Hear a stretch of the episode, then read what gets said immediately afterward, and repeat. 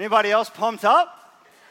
Man, you watch that and you're like, let's go. Can we give uh like can we like give some energy in the room after that? There we go.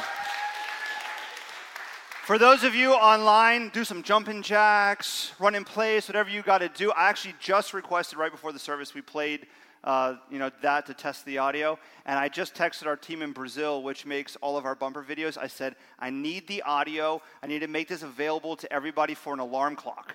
Can you imagine waking up in the morning like, bum, bum, bum, bum, bum, bum, bum? I mean, you got to start the day right. You know what I mean? Can I get an amen on that? Amen. Okay, here's a question. How many of you uh, are runners? How many runners in the room? You like to run? You find it weirdly therapeutic. You don't even need headphones when you run. I know we got some runners in the room. Now, listen, here's the next question. I want to see the hands on this. How many of you wish you were runners? Who has your hand up with me? You're like, I wish. Th- that's my boat. You know, I see a, a video like that. I'm like, yeah, I'm excited. But it takes like a pump up video for me to be like excited about running. Some of you are like, I can't wait to run tomorrow morning. That makes no sense to me like running for fun or it's therapeutic or it just helps me out and clears my mind. Like I can only run if I have a playlist that has like builds and beat drops and like is pushing me. Like I run to the music. I have no concept of like pace or any of that. I just run as fast as I can till the music's gone. That's how I run. And I think it kind of goes back to my childhood, and, and some of you maybe will relate to this. I grew up playing team sports. I played, you know, all sports growing up, like many kids, but then in middle school and high school, I played American football and basketball.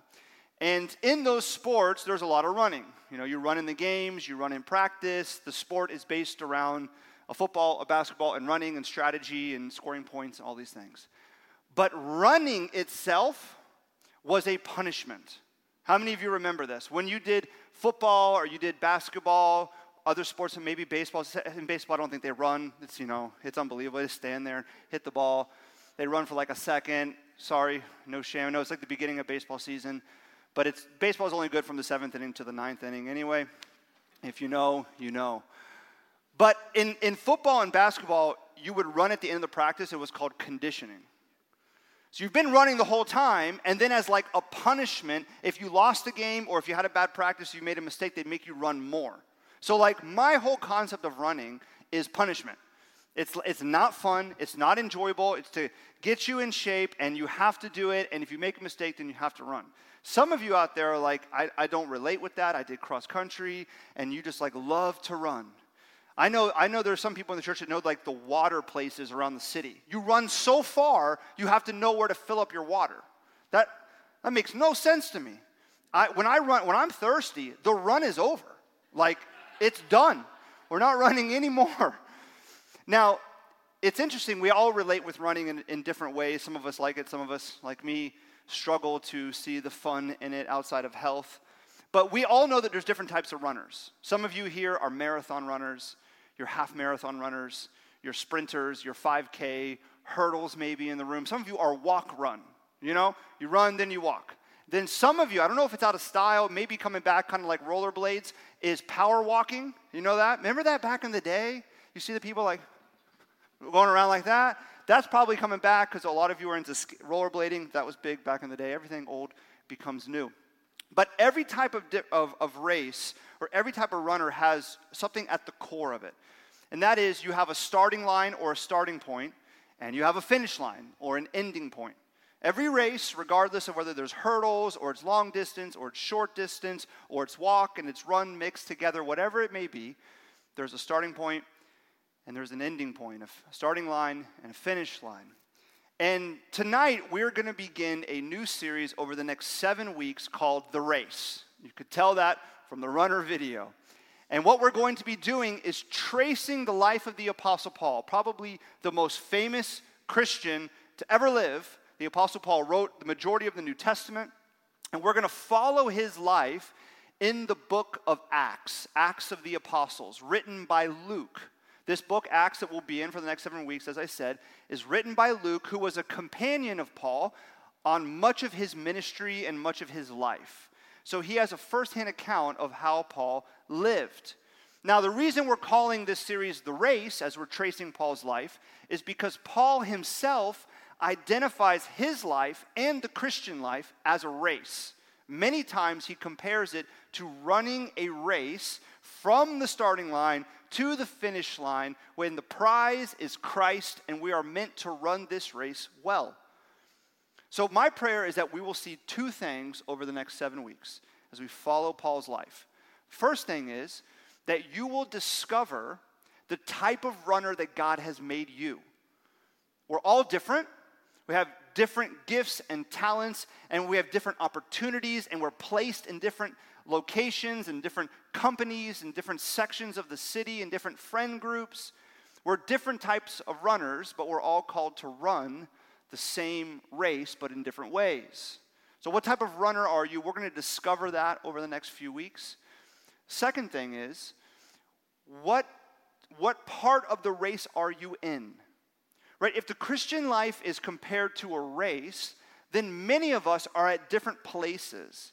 Some of us are closer to the finish line. Some of us are in the middle where the adversity is really kicking in. Some of us are in a hurdle race and we just fell over a hurdle and we're picking ourselves back up. Some of us are at the starting line. We're just beginning or we're approaching the track. We haven't even started the race yet. Where are you at in the race and what type of runner has God made you? Tonight we begin with the starting line, the very beginning of Paul's life of faith his conversion story. So if you have your Bible with you, you can turn to Acts chapter 9. We're actually going to be in Acts chapter 9 for a few weeks together. If you have the Crossbridge Brickell app, you can always turn there, click on the notes icon, and you can follow along with the passages this evening as well as additional notes as well to help you out. And I want to also share this. If you have our app, Crossbridge Brickell, on any app store, there's another button that says resources. And we placed a book in there that is a, book that we recommend that's about the Apostle Paul and his life. So if you want to read more about Paul and you want to learn more and go deeper on your own, encourage you to check that book out. You can buy it on Amazon. It'll be available, I believe, next week in the back as well if you want to purchase it here. So we want to resource you and support you as you run this race of faith or maybe even begin it tonight. So, Acts chapter 9, let's read verses 1 through 9 and we'll see this starting line, the starting point for the Apostle Paul. But Saul, now don't get confused here, Saul and Paul are the same person. These names are interchangeable, and we're going to discuss that a little bit later. Why the difference? But Saul, still breathing threats and murder against the disciples of the Lord, went to the high priest and asked him for letters to the synagogues at Damascus, so that if he found any belonging to the way, men or women, he might bring them bound to Jerusalem. Now, as he went on his way, he approached Damascus, and suddenly a light from heaven shone around him. And falling to the ground, he heard a voice saying to him, Saul, Saul, why are you persecuting me? And he said, Who are you, Lord? And he said, I am Jesus, whom you are persecuting. But rise and enter the city, and you will be told what you are to do. The men who were traveling with him stood speechless hearing the voice but seeing no one. Saul rose from the ground, and although his eyes were opened, he saw nothing. So they led him by the hand and brought him into Damascus. And for three days he was without sight, and neither ate nor drank. This is the word of the Lord. Thanks be to God. So, here at the beginning, we're introduced to this man, Saul. Saul and Paul, same person. And we know that Saul is based in Jerusalem, and we read about what is fueling the race that he is running himself, which is he has intense anger and hatred. It says murderous threats towards Christians. Now, here he doesn't use the word Christians, it says people of the way, capital W. See, Christians are not identified as such until later here, people that follow Jesus are called people of the way, the way of Jesus. Now, this was a title the Christians began to give to themselves, and the society at large began to just take that up as a way to distinguish people that believed that Jesus died and rose from the dead and were following him for their life as people of the way, to separate them from Judaism and other types of faiths. So, Paul or Saul has these murderous threats in his heart, and he wants to go to Damascus, which is 150 miles away from Jerusalem, to round up people that are following Jesus, imprison them, stone them to death, murder them, whatever it takes. Now, this is not the first time that he's done this. He's actually been doing this in Jerusalem and other places as well. He wants to see the name of Jesus removed from everybody's mouth. This is his ambition. And we see a little bit into the condition of his heart. You see, Saul, who is based in Jerusalem, is not content with driving out the Christians from Jerusalem. He wants to go as far as it takes to remove the name of Jesus completely, all the way to Damascus. So he goes to the high priest, so he has authority behind his mission to Damascus, for a letter that will give him the authority to be able to round up these Christians, bring them back to Jerusalem on charges, many of them either kept in prison or stoned to death, which was beginning to take place as the church is being persecuted.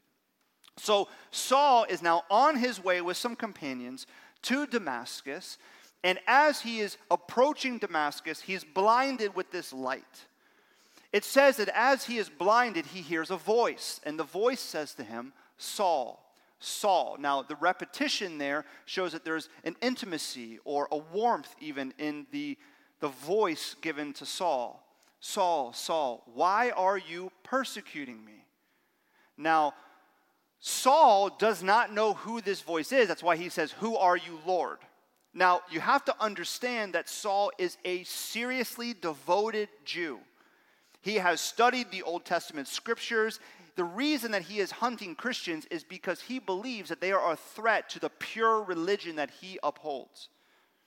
And so he recognizes some divine nature in this voice calling out to him. That's why he says, Who are you, Lord? He knows the Old Testament that God speaks to people at times. And angels come and speak to people. And so he's probably wondering is this Jehovah God? Is this the creator God speaking to me? Or is this an angel? Who is this speaking to me? He's blinded. He's on the ground and he hears Saul, Saul, why are you persecuting me? And he responds, Who are you, Lord? And then to his shock, the response is, I am Jesus, whom you are persecuting. Now imagine that experience. He hears the voice say, I am Jesus. But it's not only that he's hearing a voice. You see, later we read that the companions with him, they hear the voice, but they don't see anything. And the apostle Paul says that on that road to Damascus, when he's blinded with the light, and when God comes to him and, and, and Jesus appears to him, that he actually sees the resurrected Christ. The companions with him don't see anything, but they hear the voice. So in this moment, he is struck. Jesus has appeared before him in a blinding light and has asked Paul a question why is he persecuting him? And after this, as he experiences this, and Paul will later to refer to this, and we'll see this in his story, that this is his conversion experience. This is when dramatic change happens in his life. After this encounter with Jesus on the road to Damascus, he's blinded and the companions take him to Damascus. They leave him somewhere, presumably alone, because he's there for three days. He cannot see, and he eats nothing and drinks nothing as well. He's alone in his thoughts and probably prayer as he's processing what just happened on this road as he met the very person that he was trying to wipe any memory of on the earth. And we'll pick up next week and see what happens when he's there, when God sends a man by the name of Ananias to minister to him and coach him and, and begin that journey, that race that he will start running. But tonight we're going to center on the significance of this event, this conversion experience, this starting line moment for the Apostle Paul who meets Jesus on the road to Damascus. You see, here is where Paul or Saul comes to faith but he has not arrived. His faith is very raw, It is very new. It is very immature. In fact, I think he knows about four things right now. Here's what he knows one, he knows that Jesus is God. He certainly did not assume this before this encounter. He thought Jesus was just a man and was a threat to the God that he worshiped, Jehovah, God of the Old Testament, as he saw it. He didn't understand that Jesus is the God that he worshiped and that Jesus is the Son of God and God is Holy Spirit, Son and Father. He had no concept of this until this moment. He knows that Jesus is God because he recognizes the divine nature of the voice, and he also understands that God has just arrived to him on a road to Damascus. He also knows that Jesus is Savior. You may say, I don't, where did you read that? Well, the Apostle Paul knows what the Christians believe that Jesus is the Son of God, fully God and fully man, that he died for sins, was buried, and resurrected. He thinks up until this moment that is preposterous and it is also dangerous, and so his mission is to remove that message from the earth. But now he has just met the resurrected Christ. He knows that Jesus is not only God, but he is Savior. In fact, he did rise from the dead. He also knows that Jesus' church, the followers of the way, are precious to God. Because you notice that the question that is asked to Saul is, Why are you persecuting me? The question that Jesus asks is not, Hey, Saul, why are you persecuting the people of the way? It's, Why are you persecuting me? Jesus identifies with his people, those who believe in him because they are precious to him. And he also knows that Jesus has a purpose for him. He doesn't know what it is because Jesus says, Rise and go to the town, and I will tell you what to do. He doesn't know what it is, he doesn't know the race that he's meant to run, but he knows that God has a special and unique purpose for him. This is what he knows so far. He has come to faith, but he has not arrived. There will be a lot of forming that will take place in his life over the next several years and throughout his life as he grows in faith. Remember, the Apostle Paul is not like uh, some superhuman different from us. His faith grows just like ours does. He went through difficulty just like we do. His faith here is not fully formed, it is very new and it is very immature. And God will grow this in him, as we will see throughout this series. And that is because faith is the starting point of a new life, not the climax of a life already lived. You see, when you come to faith in Jesus, it is the starting point. You are at the starting line, line of a brand new life. It is not just like the cherry on top of the life that you've already lived. It is not the climax of the life that you've already lived. It is the starting point of something brand new. And many of you understand this. You've experienced this. You've seen this in your life. That when you come to faith in Jesus, there's a whole new reality before you.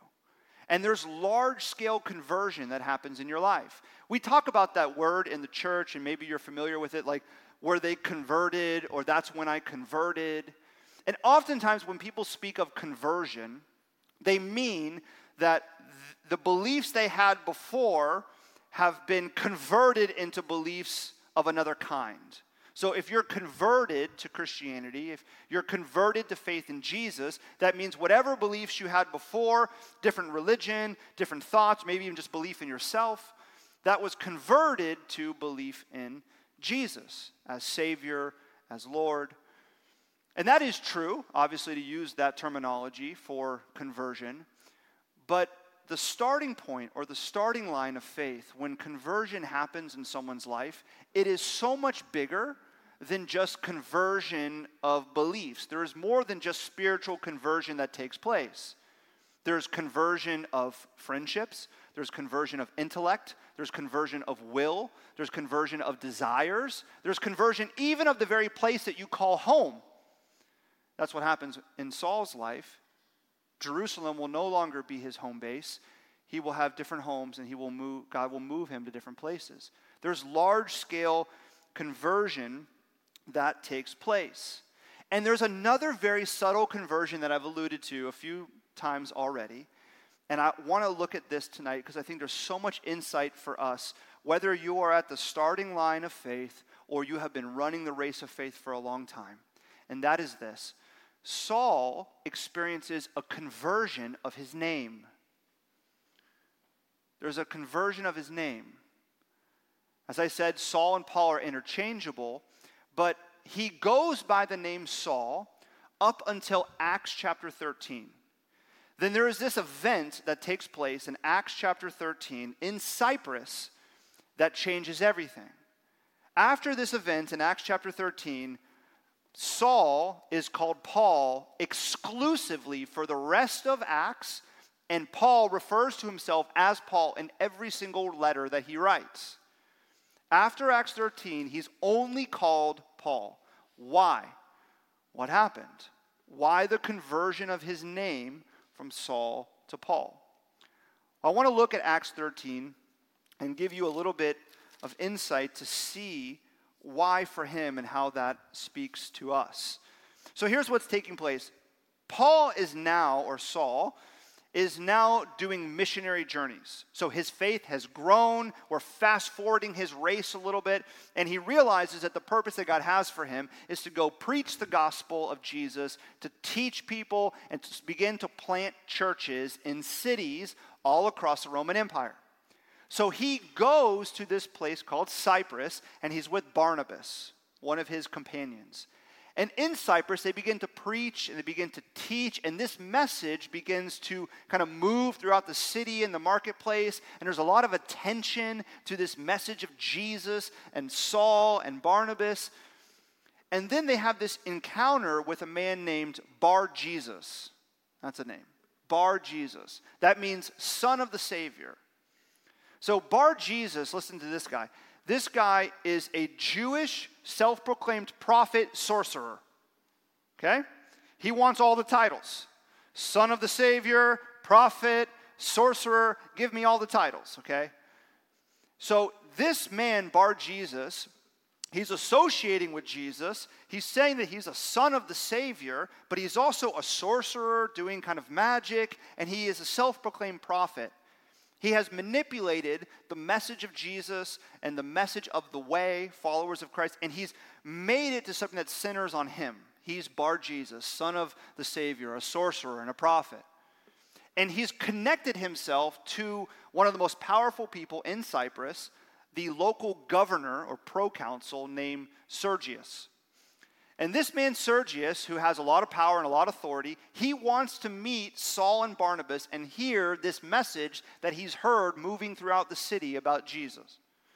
So he brings Saul and Barnabas to speak with him, and Bar Jesus is there.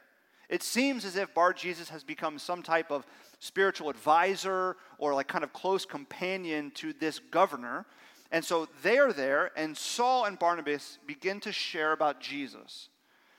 And it says that Bar Jesus opposes them, meaning the language speaks that he tries to shut them down. Like, don't listen to them. You guys need to stop talking. Take your message somewhere else. We don't want to hear about this message of Jesus. The one that I have, the thing that I'm telling you, that is the right message. Proconsul Sergius, don't listen to them, tries to oppose them, tries to shut them down and stop the message. So then, Saul says something. Acts 13, verse 9 through 12, it says this But Saul, here it is, who was also called Paul, and is now called Paul for the rest of his life from this moment on, was filled with the Holy Spirit and looked intently at him, that is, Bar Jesus. And he said, you son of the devil. Wow. you son of the devil, you enemy of all righteousness, full of all deceit and villainy. He did not take it easy. Will you not stop making crooked the straight paths of the Lord? And behold, and now behold, the hand of the Lord is upon you, and you will be blind and unable to see for a time. And immediately mist and darkness fell upon him, and he went about seeking people to lead him by the hand. Then the proconsul believed, the local governor, when he saw what had occurred, for he was astonished at the teachings of the Lord. So after this moment, Saul has a conversion of his name. He is now called Paul exclusively. I want you to consider two things. One, and this is oftentimes what you hear, maybe you've heard this before, that the reason that Saul's name is converted to Paul is because Paul is the Roman version of the name Saul. That is right. That is correct. Saul is a very Jewish name, it goes back to King Saul in the Old Testament. And Saul, who is now Paul, realizes that his race that he is to run is to non Jews, to Gentiles, to Romans. And so he changes his name to Paul to better relate with the audience that he's meant to bring the message of Jesus to. I think that's right. But I also think it's incomplete because he could have changed his name at any moment. He could have made that switch at any point, but he doesn't switch until these events right here. And that is because I believe here in the text, we see Paul experience a spiritual awakening of identity he has an awakening of his new identity. There's a conversion that is happening in his life and in his faith that is more than just his name being changed. And that is because I really believe that Paul sees himself in Bar Jesus. Listen, look at the comparisons here. So, first off, they both are opportunistic and they're both seeking influence.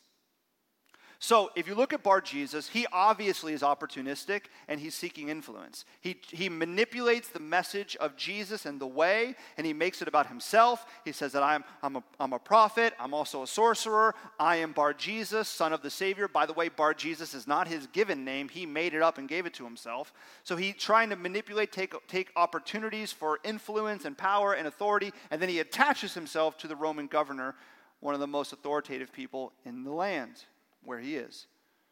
Look at Paul. So, Paul, we know before this event when he comes to faith on the road to Damascus, we read about him first when he is there at the stoning of Stephen, the very first Christian martyr, is stoned to death, and Paul is there holding the coats of the men that are stoning him. And from that point on, he begins to take up his own mission to stone Christians to death to imprison them and to remove the name of Jesus from everyone's mouth. He sees an opportunity to be numbered as significant in this movement to remove the name of Jesus, and then he attaches himself to the high priest, who he gets letters from, so he can carry out these murderous threats. Opportunistic, seeking influence. Both of them also believe that they're doing holy work.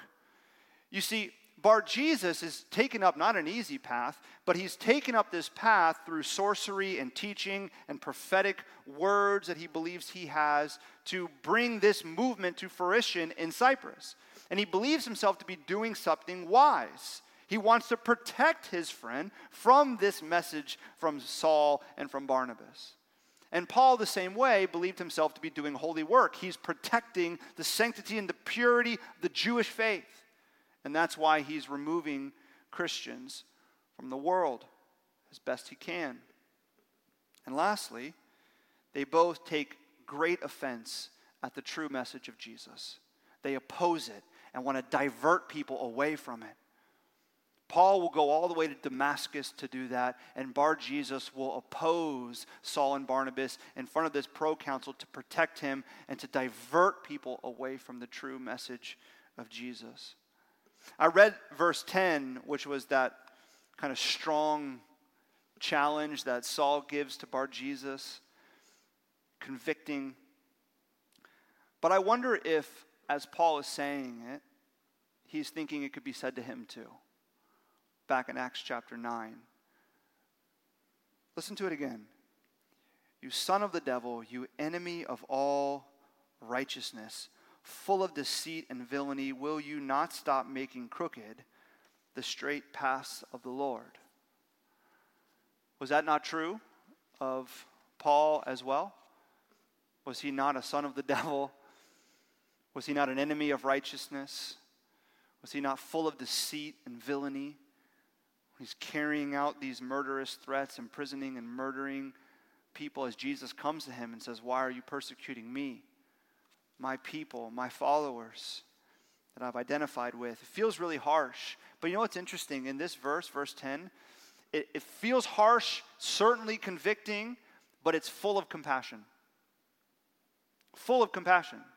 Like, I, I don't see any compassion in Son of the Devil. Where's the uh, compassion here? Look at the second half. Will you not stop making crooked the straight paths of the Lord? He offers Bar Jesus this question, this invitation to change. Will you not stop? You know the message of Jesus, you've heard it, you've, you're called Bar Jesus now, but you've manipulated it, you've adjusted it, you've centered it around on yourself. Will you not stop making crooked the very straight paths of the Lord? When Jesus appears to Saul on the road to Damascus, what does Jesus say to him? Saul, Saul, why are you persecuting me? He offers him a question. He offers him an invitation to change. Because Saul was doing the same thing. He knew the Old Testament. He knew the prophecies of the Messiah. He knew that the Messiah was to come. He heard about it from Jesus, but he ignored it. He diverted it. He manipulated it. He pushed it away. He made crooked the very straight path of the Lord. And yet God comes to him with a question, compassion, an invitation to change. And then what happens? Paul gives this proclamation to Bar Jesus, and did you catch it? He says that you will not be able to see for a time. Sound familiar? What happens on the road to Damascus for Paul? He can't see for three days. See, I really I feel as if these stories are connected and that Saul, Paul sees himself in Bar Jesus, and even the very proclamations are similar the offering of a question, an invitation to change, the blindness that was necessary for Paul, and he believes is necessary for Bar Jesus as well. He sees himself in him, he sees who he was. See, here in this moment, Saul will forever be called Paul. And I believe that's because right here, he sees that he was Saul, but now he is Paul. He was Bar Jesus he was the son of the devil. He was an enemy of all righteousness. He was making the, the straight path of the Lord crooked, and yet Jesus came to him with a question, an invitation to change. He poured out his mercy and his grace. Even blindness for those three days was grace to Paul. He needed that to be able to finally see clearly. And so he changes his name to identify with who he is now. He is Paul. He was Saul, but now he's Paul. He has a new identity. You see, it is healthy to remember who you were so that you can live truly and freely in who God has made you to be now. You don't have to change your actual name. Like, please don't just like go to the courthouse tomorrow and change your name, okay? Unless you want to, I mean, you can do whatever you want. You don't have to change your physical name, but Saul felt like he needed to do that and become Paul. But there is a change of identity. This is one of the conversions that happens on the race of faith, where your identity is converted from who you used to be and what you used to associate with and how you used to see yourself. And one of the things that happens when you come to faith in Jesus is you have to remember that, yes, you may have been previously a son of the devil and an enemy of righteousness and full of deceit and villainy, and you were making crooked the straight paths of the Lord, but that is not who you are any longer. You have a new identity. You are beloved. You are a friend of God. You are a son and daughter of God. You are forgiven. You are a, receiver of mercy and grace. You're to live in your new identity. You see, at the starting line of faith, you are changed forever. But it's only the beginning of a life of change. A life of change. And one of the things that has to change for us along that way when we're running the race of faith, whether we're at the beginning, the middle, or near the end, is oftentimes a change of our name, how we see ourselves, how we identify ourselves, recognizing who we were, but who we are now. We all were someone before. But when you come to faith in Christ, you are someone completely new and different now. There's compassion. The Apostle Paul writes this in 2 Corinthians, a letter to the church in Corinth, chapter 4, verse 6. He says, For God, who said, Let light shine out of darkness, has shone in our hearts to give the light of the knowledge of the glory of God in the face of Jesus Christ. Connect that to his experience. Listen to his words. It was God who said, Let the light shine out of the darkness, all the way back in Genesis chapter 1, the creation of this very world. But he has shown this light in our hearts to give light to the knowledge of the glory of God in the face of Jesus Christ. You see, there is one thing that is true of every race that is being run for God. You may be a different type of runner, and you're going to discover over the next couple weeks the type of runner that you are. You may be at a different place in that race, but everyone that runs the race of faith has the same starting line and has the same need along the way, and that is to have the, the glory of God in the face of Jesus Christ shine into you. The knowledge of Jesus, the understanding of Jesus, the vision of Jesus, the, the message of Jesus to shine into your heart and your mind. That is where you start, and that is what sustains you along the way. You see, I, I believe that Jesus comes to us in a similar way that he comes to Paul and he even comes to Bar Jesus in Acts chapter 13. He comes to us with a question. Jesus says, I'm Jesus. Will you not stop? Fill in the blank. Denying me, running from me, ignoring me, mocking me, slandering me, misunderstanding me. and every time Jesus approaches us, this is the message of the gospel, that he comes to us with a question to, where we identify with who we are and the, the, the, the person that we are apart from God. Will you stop misunderstanding me and rejecting me and running from me? But then he gives an invitation to change an invitation to receive grace and mercy. And that is, in fact, exactly what happens with Bar Jesus, too. It happens with Paul on the road to Damascus as he starts this new life, this new reality with large scale conversion that's going to happen in his life up until his name change, too, and continuing forward. But it happens with Bar Jesus. So you read that and you think, like, this guy just got, like, condemned by Paul, you know? He's got son of the devil, and then he got struck with blindness. Like, this guy's really having it. But look what it says in verse 11. He says, Paul says to Bar Jesus, Behold, the hand of the Lord is upon you. You're going to be blind for a few days. See, that was necessary for him, just like it was necessary for Paul, but the hand of the Lord is upon him. There is compassion here.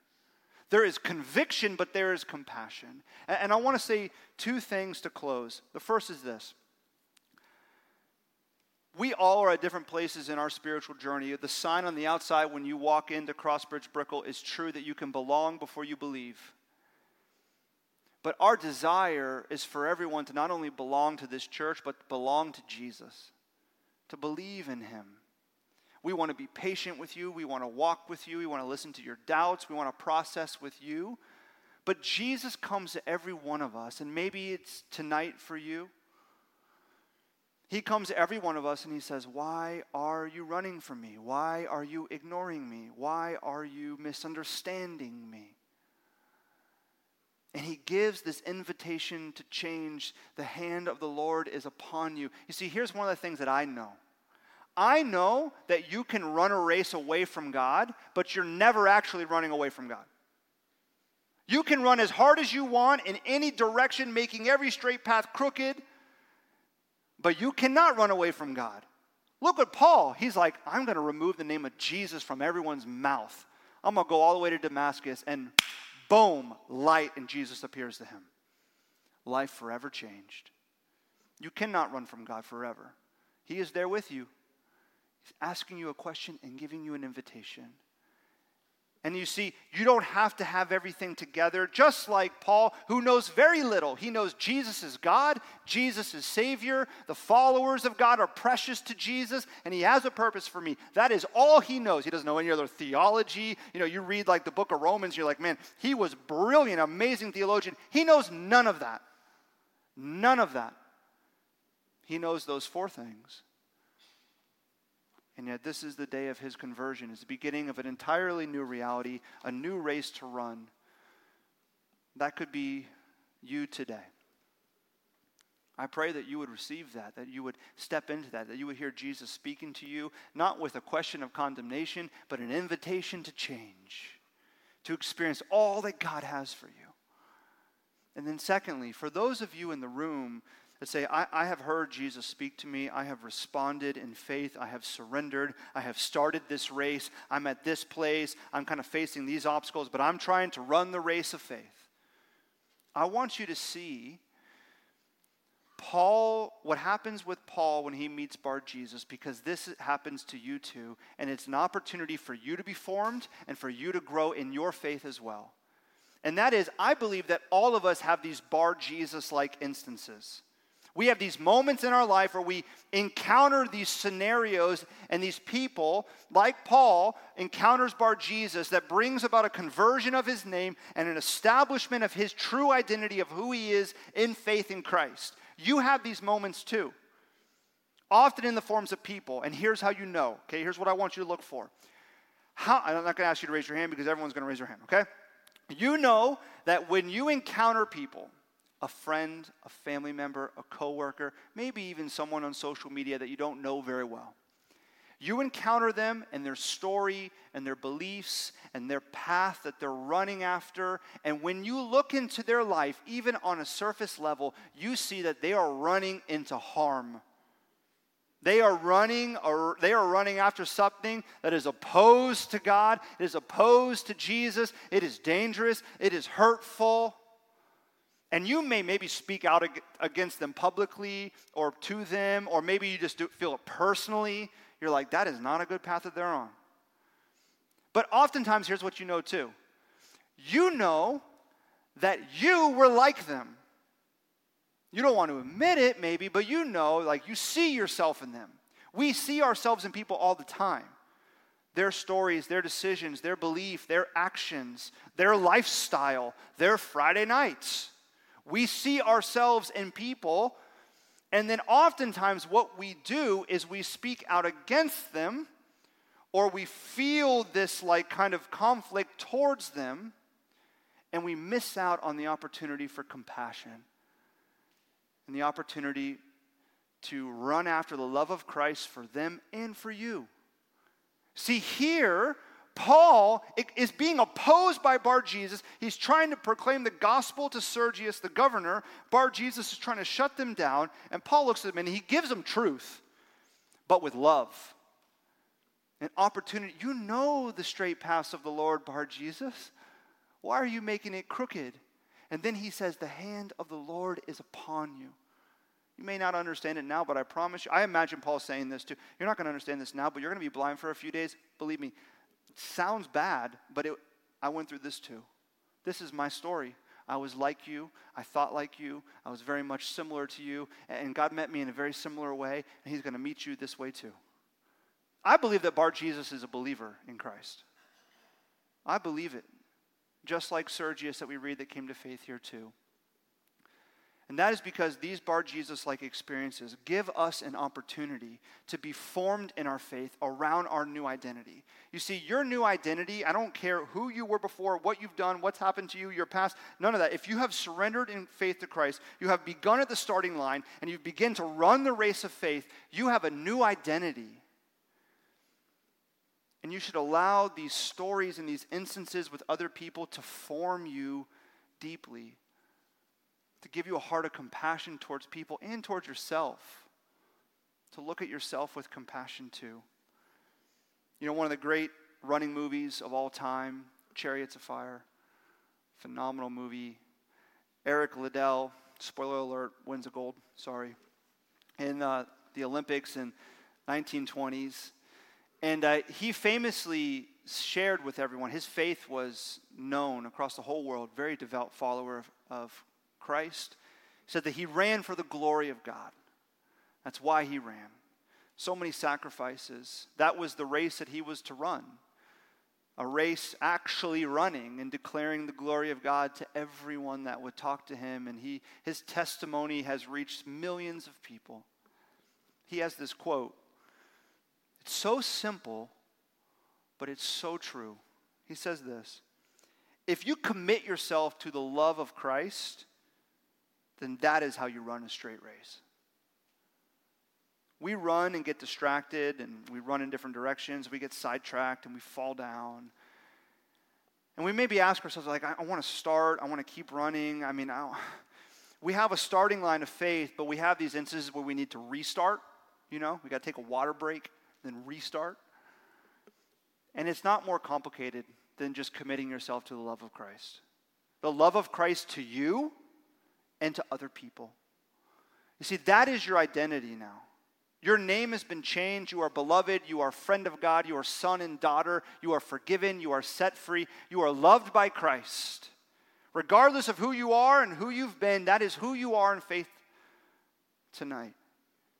Would you reset your identity and just run after the love of Christ for yourself and for other people? And use these bar Jesus like instances to reaffirm that identity in you so that you might run this race well. Amen? Will you pray with me?